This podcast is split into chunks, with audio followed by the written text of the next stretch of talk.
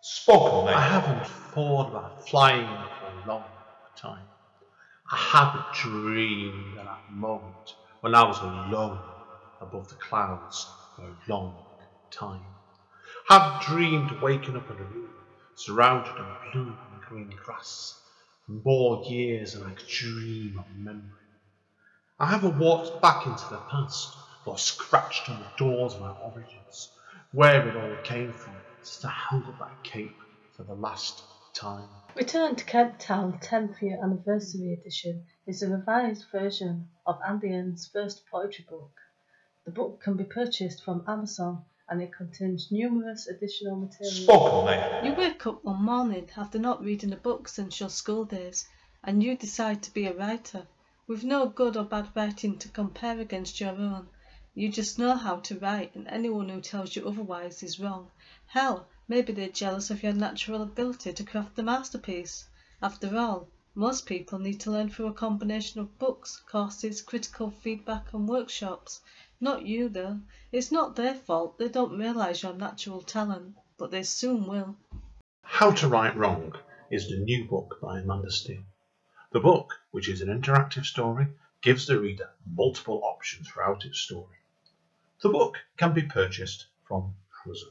Spoken Thank you today for tuning in to Spoken Label. Spoken Label was originally set up at the beginning of 2016 and as of recording has over 200 sessions in our archive. Although the podcast can be heard on Anchor, iTunes, Apple, Spotify, YouTube, and literally 10 or 11 other networks, the full archive can be found at Spoken Label, all one word, spoken label dot bandcamp dot com. On Bandcamp, it is set as pay what you want, so you are entitled, if you wish, you can download it or stream it for nothing. But if you throw me a couple of pennies my way, it is always eternally grateful to help me maintain the operating costs and future running costs of this podcast. Enjoy. Spoken Label. Hi guys, Andy N, Spoken Label, back in the house again. Uh, I've got a special podcast tonight because this lady I've just been talking to before, I've been been aware of her for about pretty well since she originally started reading in 2010. And I think we've only ever talked a couple of times, Leanne, haven't we? But I've always been a big fan of yours all the, over these years. So it's been great because um, over the time of lockdown, it's let me chat to a lot of writers and get podcasts set up. People I've wanted to chat to for years in some cases. And this one here, Leanne, we first spoke about this in February, was it? This year or January? Yeah, and the world was a very different place when we first talked about it, wasn't it? Yeah, So crazy times. Like, obviously, Leanne Moden is with us today. Now, I'm going to let Leanne introduce herself in a second. But it's been great. So, Leanne's been, I've watched so many videos of Leanne. And I think you've read in Manchester once or twice over the years. And twice I'm aware of. You might, you might tell me otherwise. But I've missed you both times because I was doing something else. And I thought, hopefully, the next time we'll be able to meet. Right? So, who knows? Anyway. But anyway, Leanne, do you want to introduce yourself to everybody? Tell them who you are, where you come from, and what led you onto the creativity path you're on now. Then and we'll start from there. Ooh, good questions. Um, so, hello, my name's Leanne Moden. Um, I'm a poet, writer, workshop leader, um, producer, originally from Norfolk. Uh, and now living in the East Midlands. Um, and what got me in, onto my creative path? Um, I've always written poetry um, uh, ever since I was little, and um, I had a period of being unemployed after university and uh, just started writing a poetry blog. And one thing led to another. And uh, yeah, here I am today. Sort of stumbled into becoming a poet. Um, And I Yeah. wouldn't change anything. Now, I've gone. I've gone for your bio, and there's, a, there's an awful lot we could talk about here. I think we probably will. Well, I think what, I want to talk about your book today, really, of course. But um, tell people a bit about then how you managed to perform so many events down in England, Europe. Like I, I didn't know you'd be, you'd be you read it. What the WOMAD Festival, one of my favourite Yeah. festivals. That one, and then I knew about Yeah. Edinburgh Fringe, and I, and there's a lot of ones in there. But tell us about WOMAD first of all. Then. How how you got WOMAD. WOMAD then?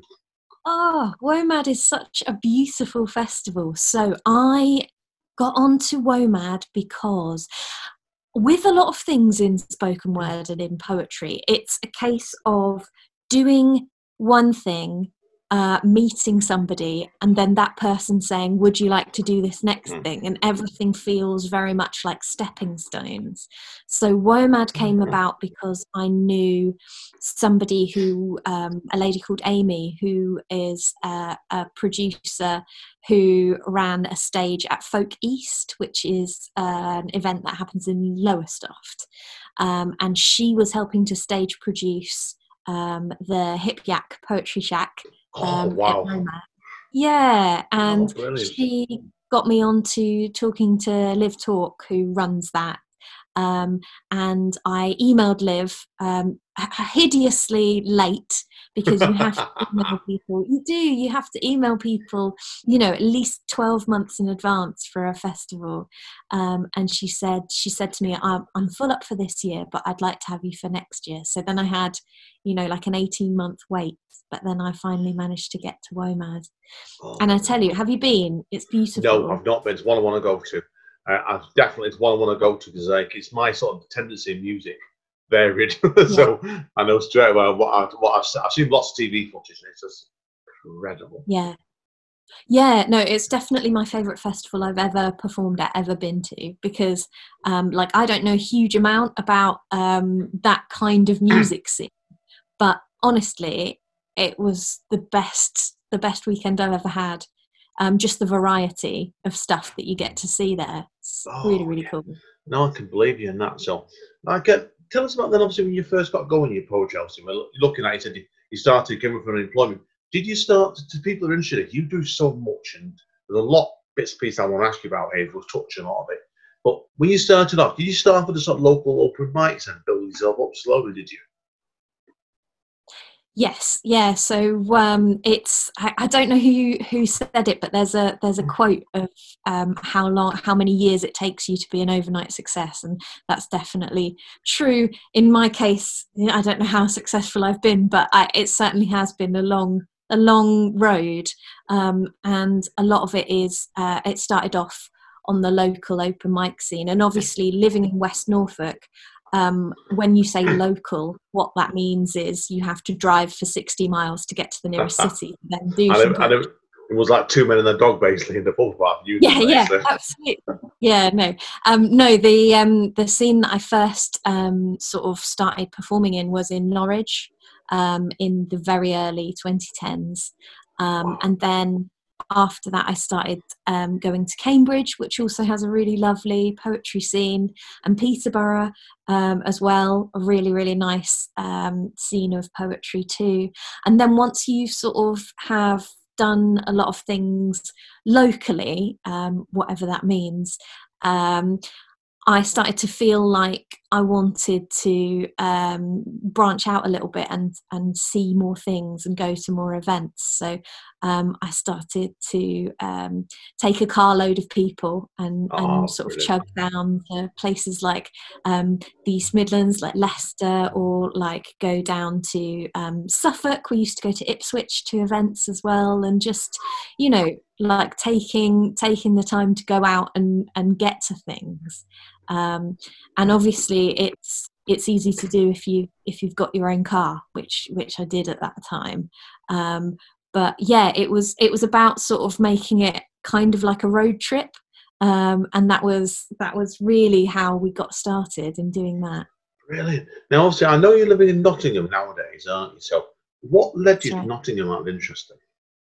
So um, that was sort of non-poetry related my partner right, we'll move on. We'll move on then. but but the nice thing about it is that um, we didn't realise at the time, but Nottingham is a UNESCO World Heritage City of Literature. I So love, it's actually- I love your city. I do. Great city. I've not, I've not been there for years, but I used to have. I used to have a couple of friends that used to live around the back of them, between Nottingham Forest and Notts County Football Club, right round the Oh, corner nice. between both of them. So I, I know, I know it round there. So great place, lovely place. Lovely, lovely. Well, you'll you'll know as well then that obviously Manchester now is a, a city of literature too. So we've kind of got that in common, which is Yeah. Al- is due to open up. We've got a the poetry line is due to up fairly soon. And I've got a meeting Yeah. coming up with the gentleman that's running that, but COVID 19's just messed that one up completely. So we were due to we were due to meet. I think it was a week after lockdown started. So, Oh. and I've got I've got to drop Martin a message over and see how he's going. But yeah, a story for another day now. So now, what I mentioned earlier about is you're involved in quite a few projects in Nottingham, aren't you? Like, um, Mm. what started you off on the 28 Sonnets Later project? Oh, so 28 Sonnets Later, that was originally a project that um, myself and three friends from Norwich um, got started doing, and we started that in 2012. So um, that is actually coming up to its 10th anniversary next year. But I, the read, I read them every year. They're great fun. yeah, they're really good fun. We really enjoy doing them. The idea was that we wanted to sort of challenge ourselves to write 28 sonnets across the 28 days in February, every February. Um, and each year we do something slightly different in terms of like having a theme or um, having um, an I- a central idea that the poems sort of um, rotate around. So this year we did um, myths and monsters, folklore. Um, and in the past, we've done things like um, we did the 28 EU member states, um, which was fun. oh, wow, Um, look at that. That was yeah. confusing. Yeah, I can imagine Just- some of the years are harder than others to do, aren't they? So, Yeah, absolutely. Um, and we did one year, we did a Sonnet Corona, which um, I don't know if, for anybody who doesn't know, um, is the, the idea of the sonnet, each sonnet um, taking the final line from the previous sonnet as its first line.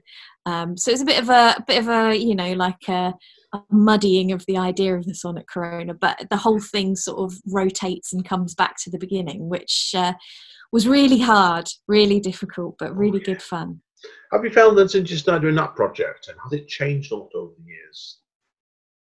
Yes, yeah, definitely. Um, certainly, the first couple of years, I was awful, awful at writing sonnets. Um, I'm sure. I'm sure they were excellent, right? Well, you know, I think um, because sonnets are a really difficult form to get right, and iambic pentameter is n- it's fairly intuitive, but it doesn't click naturally necessarily straight away. So, I feel like every year we do it, um, everybody gets like a, everything gets better and everything levels up. And I'm a real believer in the idea of you know like writing for writing's sake or writing to you know keep improving incrementally and and not to necessarily everything not to to be happy and content with the fact that not everything you write will be a masterpiece and that's okay. Um, and that project has been really helpful in doing that because obviously you only have 24 hours each time you have to write a sonnet so it can't be polished it can't be perfect. But in sort of letting go of that idea of perfection you kind of get something like really um really valuable and magical from the experience of having written it do you know what Yeah, i mean I know what you mean. I'm, I'm trying to do it a haiku a day at the moment. I've told myself, I've told myself I'm going to do a book of them next year. I, I'm not Yeah. going to do. I'm not. I don't think it'll 365 pages worth of them, but I'll pick out the best hundred or something. But it's just it's, you- you're freeing yourself on sometimes, aren't you? You're getting Yeah. it out, getting it on a piece of paper, and getting it out there. And I thought that's the beauty behind it, definitely. So, yeah. Um, Yeah. are you still involved with the DIY poets in Nottingham at the moment? Yes, yeah. I mean, obviously, we're not meeting as much as we would like to because not to bang on about COVID, but it's put a dampener on everything. But yes, the DIY poets are um, always will always have a really important part in my story and my journey because moving to Nottingham and not knowing a soul in 2015, um, I went along to my first DIY poets meeting and it was just like walking into a, a group of old friends. Oh, Um, that's brilliant. They were so welcoming, yeah. And it's it's a community of poets um, of all ages and abilities who meet monthly and who support each other with performance and publishing and it's sort of like a, an informal collective um, but it was yeah it really helped me find my feet when i was sort of suddenly thrust into living in a big city because we before then we'd actually never lived in a city so Oh, didn't you? Oh, I didn't realise that. Of course, it won't. You would have done, would you? You'd have gone from a much Yeah. smaller community to So like said, Nottingham is it's a fairly large city, of course, at the moment too. Yeah, Yeah. course, yeah. so it was very different uh, but it was lovely it was um they yeah they really took me under their wing and and showed me like the scene in nottingham and also the wider scenes in the east midlands and i think the really lovely thing about the diy poets is that it is all about celebrating each other's successes Good, yeah. um and good. supporting each other which is Yeah. wicked Oh yeah, completely. I'm in a very similar group, and I'm not going to hang, hang bang on about myself. But I know what you mean. I'm in a very similar group, and we support each other. When you get that sort of Yeah. group, you stay with them basically. You don't go anywhere. The Yeah. group holds. The group I'm in is Yeah. about it's, it's ten years old as well. So yeah, we've gone out for a long time. And about two years ago, two and a half years ago, I started taking Amanda, my partner, and she she won't miss it now either. So it's, it's a group Mm. like that. It's just something special in this. I know what you mean. So now, um, we'll, talk, we'll touch on a few other things really before we get into your book. But I know you were Fenland Poet Laureate 2013. i was And this is something new to me. I knew I I did know about some stuff about you before. This one's one I didn't know. So tell us a bit about that then. Yeah, so this is um, a competition that I think originally started in, again, 2012. Um, and it was basically um, the Fens in sort of Northwick, Cambridgeshire, is um, very much an area of England that is sort of forgotten about, or if it is remembered, people f- believe wrongly that it's just full of people who are a little bit backward and marrying their own cousins deep in the uh, marshes, you know, and um, a The wonderful yeah.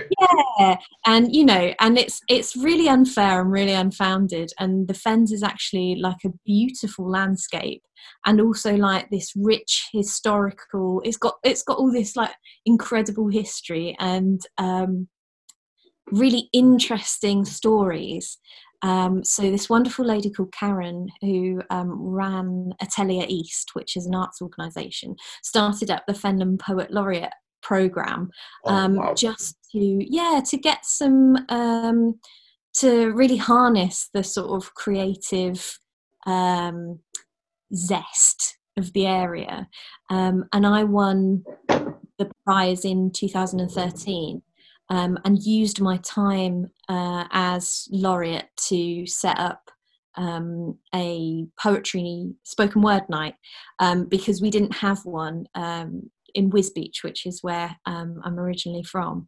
Um, so we set it up and we brought it to um, various other towns in the Fens as well. So we started one in Ely, uh, just outside Cambridge, and also um, some nights in Kings Lynn as well, which is on the West Norfolk border.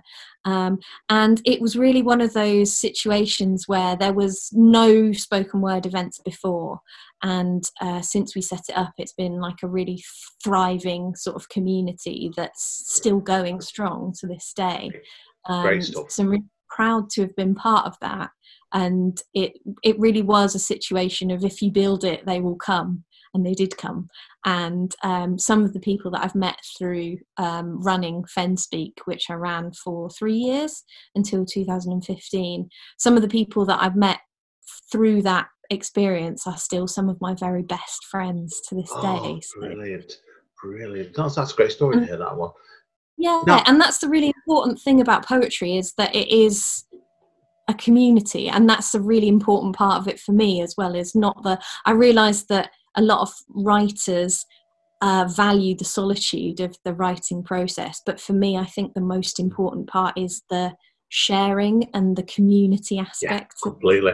I've made. I've made so many friends on the post, poetry and the creator. You do look over time. Like I've Yeah. probably nowadays got more friends that are writers than than I've got that aren't writers. I've got a few long term friends that are not writers, and they're always Yeah. telling me. And we- we- say for example, I don't know you're like this. If you go out sometimes and you're out with your half, and me and Amanda go out sometimes, non to a non creative bit, and I'll bump into somebody I knew from ten years ago, and Amanda turns and says, "Who's that?" Do you get that? You get asking yourself. You bump into people all the time, don't you? People know Yeah. you sometimes. Yeah, it's just- absolutely and this happened to me um, a little while ago we went some of my friends from school we went to see kate tempest at um, norwich um, and I bumped into at least six or seven poets that I knew. um, and, and my friends from school were like, "Who's that? Who's that?" And I was like, "Oh, it's a poet. Oh, it's another poet." You know.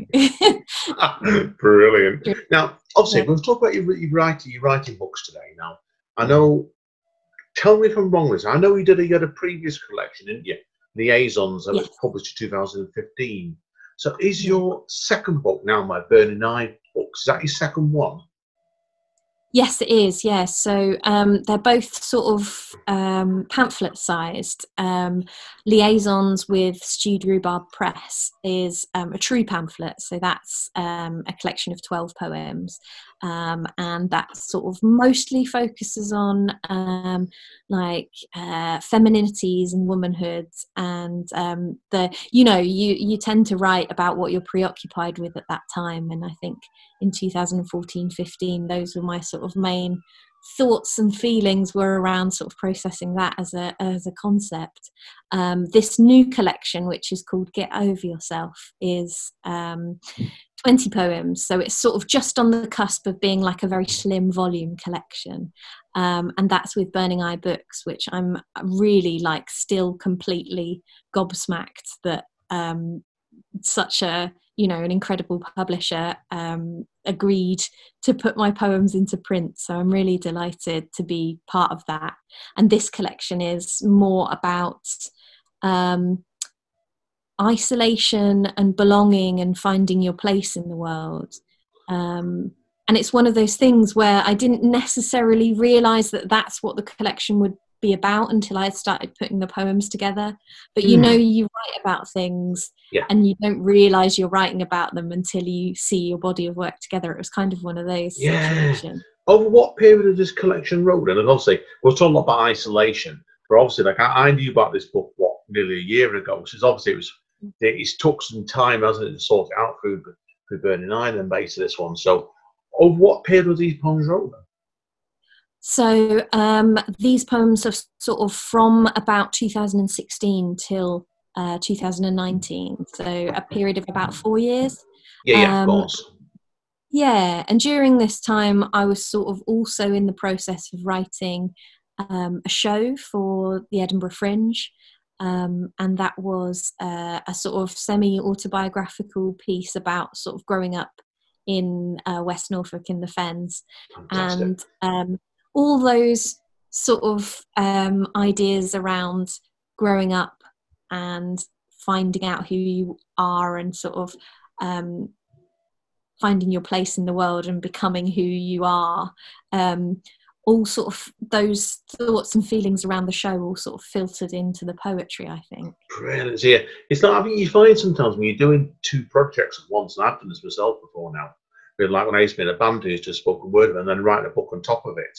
Everything merges into one sometimes, doesn't it? And it's you're trying to keep them separate, but it's just not going to happen, is it? You know what? Really, so brilliant, yeah brilliant. well you have to go where the creativity takes you don't you that's the thing Yeah, although let the muse dictate it, as I was saying, naturally to you, definitely. That's so right. yeah, now obviously, um, it's very. I always like to cut- we're getting towards the end of it. Really, is asking them where the, where the writers plan to promote and read the collection. But obviously, at the moment, it's very hard because we're still technically in lockdown, aren't we? So, and like it's there's nothing open in Manchester at the moment where we are. The reading and stuff, and I presume it's the same for you as well. Nottingham, isn't it? Yeah, that's right. I mean, I'm doing a few things online, um, online performances on Zoom. Um, as I was saying um, when we were chatting just before, um, I've been, I've had uh, maybe about sort of nine or ten gigs that I had planned, like a little mini book tour, cancelled because of what's going on. Um, but a lot of them ha- are sort of tentatively putting their dipping their toes in the uh, live digital events sort of arena. So uh, hopefully um, over the next couple of months, uh, opportunities to sort of do my poetry will will present themselves. But I really like going along to open mics and just doing one or two poems as well. I think that that personally for me feels just as valid and just as important to keep doing as you know doing I do. 20 Love doing it. Love doing it Yeah. whenever you go to nights like that, tell me, you must be the same for your experience. You, you're always going to see somebody there you've not seen before, and like, and they can leave an impact on you. Now, I always find that whether that person then goes to does it, does it ever does it or not, they leave, you always stick in your head afterwards, and that's why. Like I know Amanda wrote a poem what she lost her dad a couple of years ago, and somebody wrote a Mm. poem in a, in a style that she heard read of mine, and it really hit her. I'm thinking, yes, I can rap about my dad like that. Not the grief sort of counselling piece, different angle altogether. You do is like you just Mm. don't know what it's, it's going to impact you sometimes, and that's what I think as much as writing sometimes, but reading. Yeah. Yeah. Absolutely i think that um, for me my uh, it's it's exactly the same inspiration strikes when you're listening to other people or when you're reading other people's work so i kind of can't understand the type of poets who don't listen to other poetry or don't read other people's collections because like where do you where do you get your inspiration from or where do you understand where do you find out what you like and what you don't like and what you want to pursue you know so i think it's vitally important if you are a writer to also be like a reader and a listener as well Yeah. Um. Oh, Amanda me but she just read Stephen King's on writing book, and he said he said Oh, yeah. something identical to that he did. So he does. I think it, I think he did right when you say something like that. So now, obviously, um, we know we've got a little bits of reading on the way, but I know you, you're involved in a few bits and pieces at the moment, aren't you? We're obviously in COVID. I'm not quite sure what's live and what's not at the moment. So, what other projects have you got on the go at the moment? oh goodness i've got Yeah. a big list I know You I can see big li- them. I can see them from my I've got it, and I thought I'm not quite sure what's live and what's not at the moment. I can tell you a couple of things that I'm doing. Yeah. So at the moment, I'm working with um, Newark Book Festival. I'm the writer in residence at the moment. They're Oh, doing their fantastic. book festival entirely online, um, which is really lovely. And I'm just about to, in the next month or so, undertake a commission with them to write a, um, a poem for Newark Book Festival, which I'm really excited. Oh yeah, I would Um, be as I'm also So working with yeah, I'm working with Writing East Midlands, um, and we're writing. Um, we're working with a group of participants to write about menopause and middle age, which is a really exciting project because it's something that doesn't get talked about. Um, and uh, we're sort of halfway through putting that together, and we're hoping that the participants will um, come together and do a sharing and we're hoping to get an anthology of new writing out of that which is really exciting too. brilliant, great stuff. Fingers crossed. And obviously, there's plenty. I know, I know you. There's plenty of stuff going on as well. So, and if people want to find out more about you, where are the best going? yes so um, best place to go is my website which is leannemoden.com so let me spell that for you um, it's l-e-a-n-n-e-m-o-d-e-n dot com um, and there's links on there to um, all my social medias and uh, also to my shop Yeah, mem- emphasize the word shop. Definitely right. right, guys. Seriously, now we're going to let Leanne catch a breath. We've been chatting for a while. There, I've just realised as well. But she's going to do a few pieces which I'm looking forward to. So hang around, everybody. It's been a pleasure today, Leanne. Thank you. Let's see Thank you. you. See you on a minute. Spoken mate. Hi, everybody. Okie dokie. Straight up to Leanne. She's going to do a couple of pieces for us today. Looking forward to this. Over to you, Leanne, my friend. Okay, um, this first poem is uh, a poem about politics and pie, and it's called A Piece of the Pie. Look, everyone gets a piece of the pie, but some get more than others. It's only fair they were here first. Or if they weren't here first, then they paid more.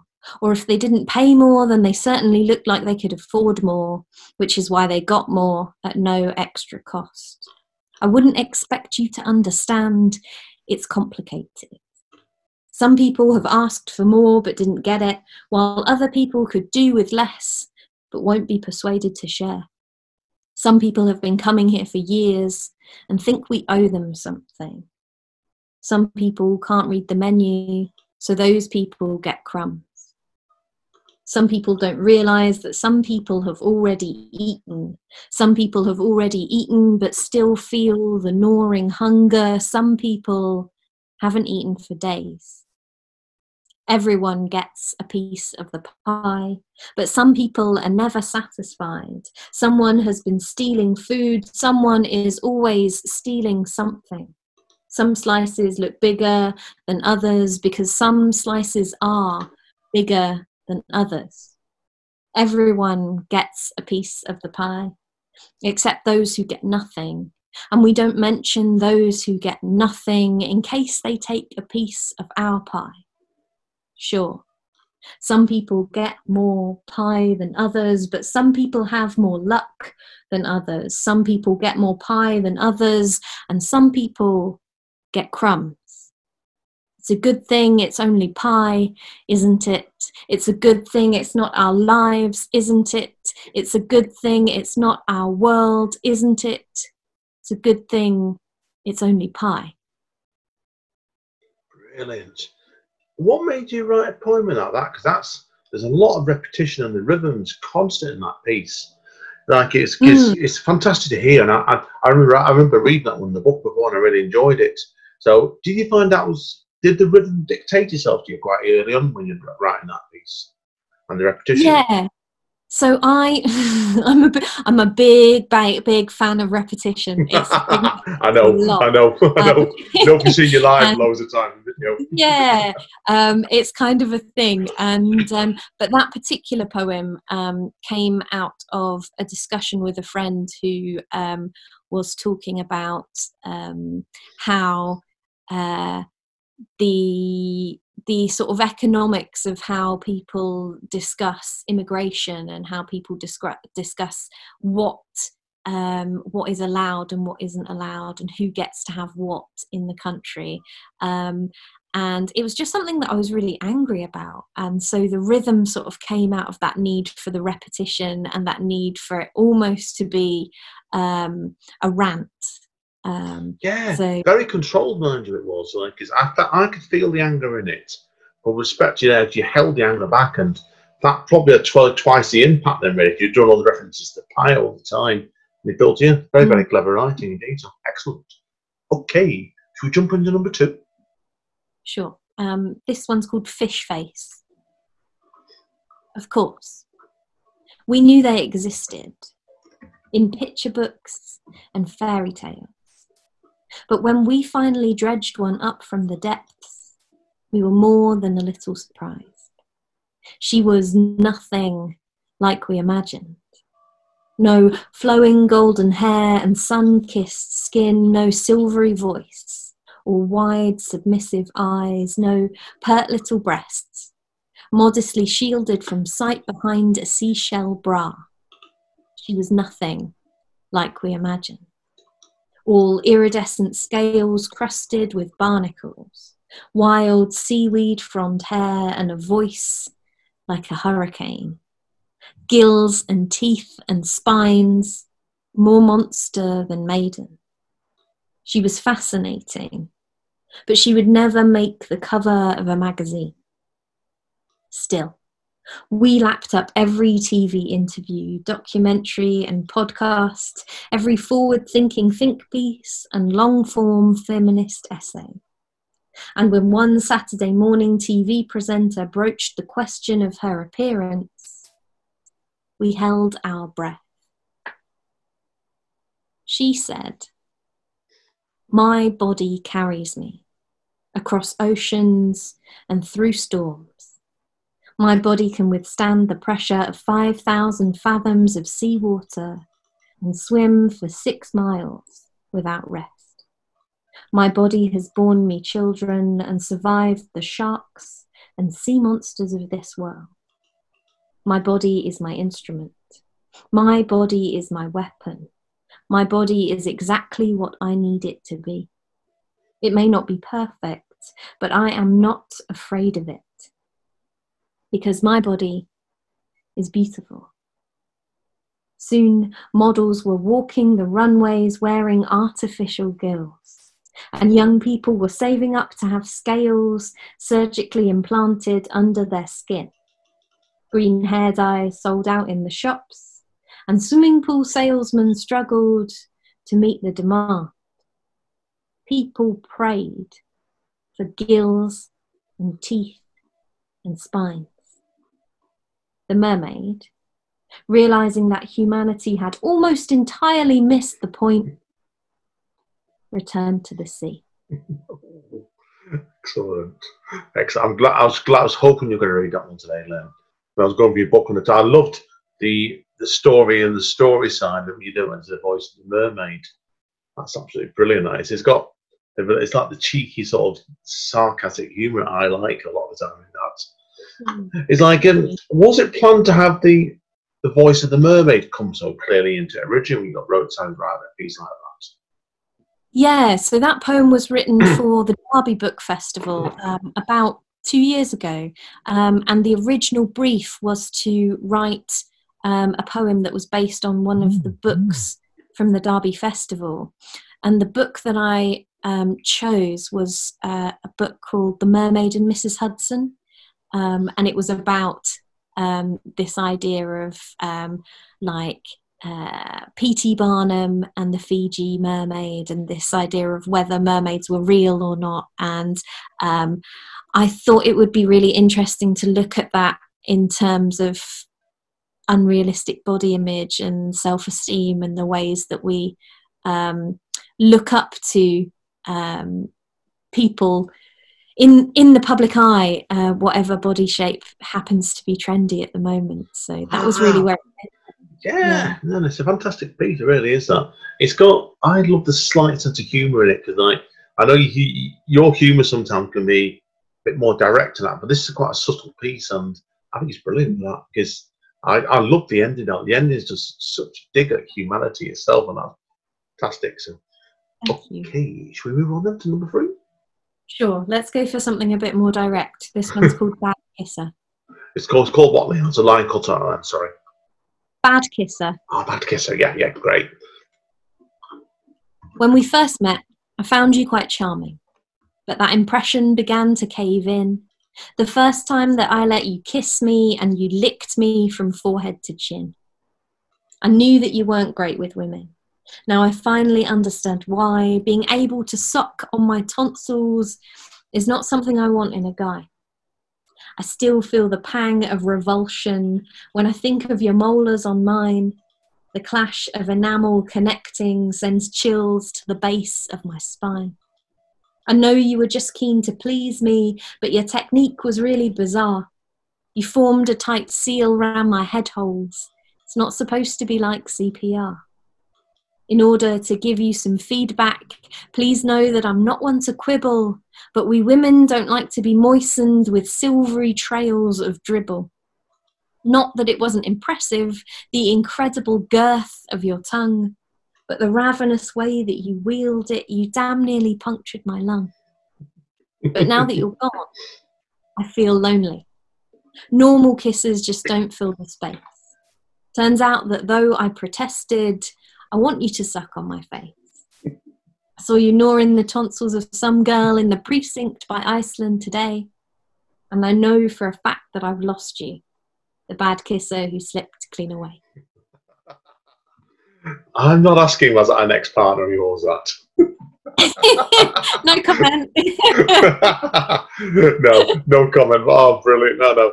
Oh, I- that's that's the last Leanne I know from watching all the videos of you over the years. It's like not even a slight sarcasm there. Definitely. Oh, did you find it when you're writing this, Peter? Were you're smiling at yourself all the time? Because like it's, I'd love the lines that you licked me from forehead to chin, for example. But but you're then you're going on your performance is bizarre. You formed a tight seal on my head holes. It's just absolutely yeah. no it's um yeah i'd like to tell you that it's um completely from real life but that would be telling. Um, it's uh it's uh yeah it's a poem that i really like performing because it makes audiences laugh and also makes them cringe. And i like seeing where people do the laughing and where they do the cringing and it's different every time Oh, it fun. Yeah, when you do comedy piece, you often get, you get surprises all the time doing it coming up, and I think it's for me when I was reading it, reading it before, I thought it stood up brilliantly on the page. But it's, it's a rare one where it stands up on the page, but it's also brilliant when you do it live as well. So I'm glad they made up you did that one today. You. Right, okay, time to conclusion now, isn't it? I seem to recall. That I always say the big conclusion. Yeah. Okay, I'm going to do this final one for you. So, having done um, quite an alternative love poem, this is um, a much more traditional uh, love poem, and it's about space. And it's called Starstruck. Sometimes I get the feeling maybe we first met in space. Because we're both stars, our constellations shifting into place. The patterns in this cosmos match the freckles on your face, but it's your generosity that helps me keep my faith. See, infinity's indelible, and that's intimidating. But I would wait forever if you chose to keep me waiting.